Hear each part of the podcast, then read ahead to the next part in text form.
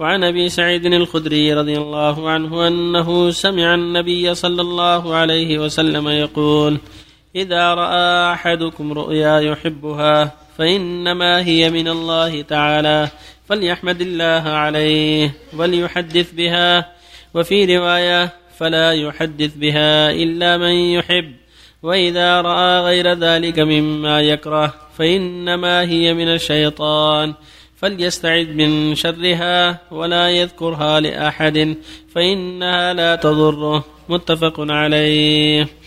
وعن أبي قتادة رضي الله عنه قال: قال النبي صلى الله عليه وسلم: الرؤيا الصالحة، وفي رواية: الرؤيا الحسنة، من الله، والحلم من الشيطان. فمن رأى شيئا يكرهه فلينفث عن شماله ثلاثا وليتعوذ من الشيطان فإنها لا تضره. متفق عليه.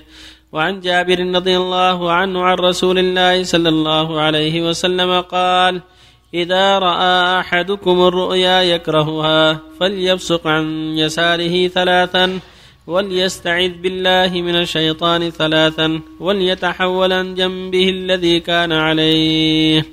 رواه مسلم. وعن أبي الأسقع واثلة بن الأسقع رضي الله عنه قال: قال رسول الله صلى الله عليه وسلم: إن من أعظم الفراء أن يدعي الرجل إلى غير أبيه أو يري عينه ما لم ترى أو يقول على رسول الله صلى الله عليه وسلم ما لم يقل. رواه البخاري. الحمد لله، صلى الله وسلم على رسول الله وعلى آله وأصحابه ومن اهتدى بهداه. أما بعد، هذه الأحاديث كلها تتعلق بالرؤيا، والرؤيا قسمان: رؤيا يحبها هي من الله فليحدث بها من شاء وليحدث بها من يحب، ورؤيا يكرهها فهي من الشيطان فلا يحدث بها وليستعيذ بالله منها ومن الشيطان، يستعيذ بالله من شرها ومن الشيطان. والسنة يستعيذ ثلاثا: يستعيذ بالله من الشيطان، ينفث عن يساره ثلاثات ويستعيذ من الشيطان ثلاثا، ثم ينقلب على جنبه الآخر، فإنها لا تضره ولا يخبر بها أحدا. أما الرؤيا الطيبة فلا بأس أن يحدث بها من يحب، فهي من الله. والإنسان في النوم تعتريه المرائي الكثيرة، فينبغي أن يتأدب بالآداب الشرعية التي بيّنها النبي عليه الصلاة والسلام، ولا يحدث بما يكره. أما ما رأى أنه يصلي، رأى أنه يقرأ، رأى أنه مع الأخيار، رأى أنه دخل الجنة، رأى أنه سافر إلى الحج، رأى أنه ما أشبه له من الشيء الطيب، هذا يحمد الله عليه أو يحدث ما يحب له إخوانه.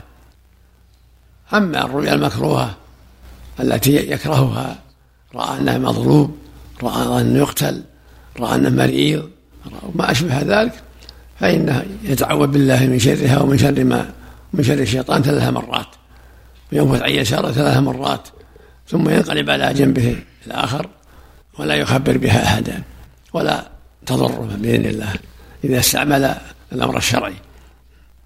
وفق الله الجميع.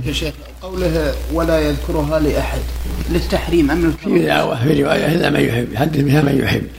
ومن رؤيا الشيطان لا يحدث بها أحدا.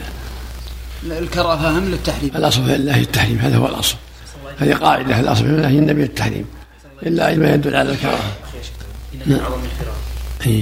من أعظم الكذب يعني أي الإنسان ما لم يرى، رأيت كذا رأيت كذا، أو يكذب على الله جل وعلا أو يكذب على رسوله عليه الصلاة والسلام. فالواجب على المؤمن أن يتحرى الصدق في رؤياه وفي كلامه جميعا. صلى الله عليك يا شيخ. الرؤيا أو الحلم إذا استمر مع الشخص مدة طويلة مثل سنة أو سنتين، رؤيا يعني خبيثة، هل يحاول أنه يفسرها يا شيخ؟ لا، ما لها أصل. ولو استمرت يا شيخ؟ ما لها أصل ولو استمرت. شيخ بارك الله فيك، بالنسبة لحديث جابر وحديث أبي قتادة ينفث على يساره، سواء كان باليمين أو يعني نام على جنب الأيمن أو جنب الأيسر. ينفث عن يساره. نعم. ما إذا كان نائم على الجنب الأيمن؟ ينفث عن يساره، سواء أيمن ولا أيسر. بارك الله فيك. يرى في الرؤيا غيره ويعرفه، هل يقص له إذا كانت رؤيا؟ إذا رأى في الرؤيا رجل يعرفه وكانت خير، ما في طيب، لا بأس، حدث ما لا يحب. صلى الله عليه وسلم. هل يمكن العاصي أن يرى النبي صلى الله عليه وسلم؟ وهل في رؤية النبي صلى الله عليه وسلم فضيلة؟ أخبر النبي صلى الله عليه وسلم: من رآني من فقد رآني، فإن الشيطان لا يتمثل في صورتي. بعضهم يقول: رأيت النبي، ما يلزم على رؤيته لا خير ولا شر. رأى جماعة في حياته وماتوا على الكفر، ما نفعتهم الرؤية. المنافقون ما نفعتهم الرؤية، والذين ارتدوا بعد هواتهم ما نفعتهم الرؤية.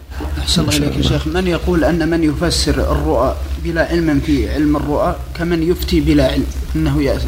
ما يفسر بعلم، لا اجتهادا، لا فتوى ولا رؤية، كلها ليس له إلا على أن يكون عن بصيرة، عن معرفة وعن بصيرة يطمئن إليها. هل هناك في كتاب مختص بالرؤية بناء الشرعية أو في كتب الدينية؟ وش يعني هناك في كتاب مختص لتفسير الرؤية؟ في بعض الكتب، لكن يعتمدوا عليها. لكن مثل هذا إنما ينبغي لأهل العلم، أهل البصيرة، اللي يعرفون الأحاديث ويعرفون ما دل عليه القرآن، يكون على بصيرة يعتمدون عليها. لا، هم على كل حال يعتمد على ما عنده من العلم.